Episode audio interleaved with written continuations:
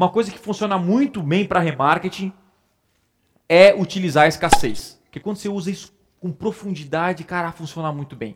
Mas você tem que lembrar duas coisas. Se as pessoas não estão comprando seu produto, tipo, Thiago, eu estou focando certo meus anúncios. A minha página tá boa, a minha oferta tá boa. O que acontece? As pessoas vão adiar, elas estão adiando a compra. Então você tem que fazer o quê? Incentivar ela a comprar hoje. Minha pergunta para você refletir agora é: por que o seu cliente tem que comprar o seu produto agora e não amanhã? Por que, que eu tenho que comprar agora a comida congelada e não amanhã? Por que, que você tem que comprar uma conversão extrema agora e não amanhã? Por quê? Porque vai acabar. Uma vai acabar, né? Tá puxando para urgência. Que mais?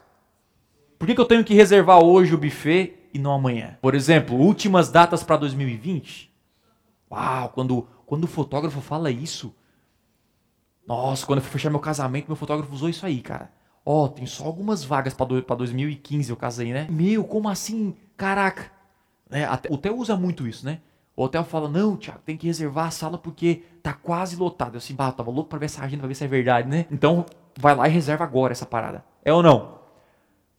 As pessoas, todo mundo aqui, não todo mundo, vou dizer todo mundo, mas a maioria é procrastinador. Isso acontece com a gente. Nós vamos deixar para amanhã. Na segunda eu começo a academia.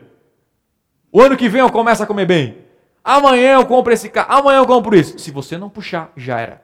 Sabe o que o cara falou para mim? Tesma, se tu não, não emagrecer, tu vai. Tu vai acontecer o quê? Tu vai morrer mais cedo, cara. Tu não vai ver teus netos, cara.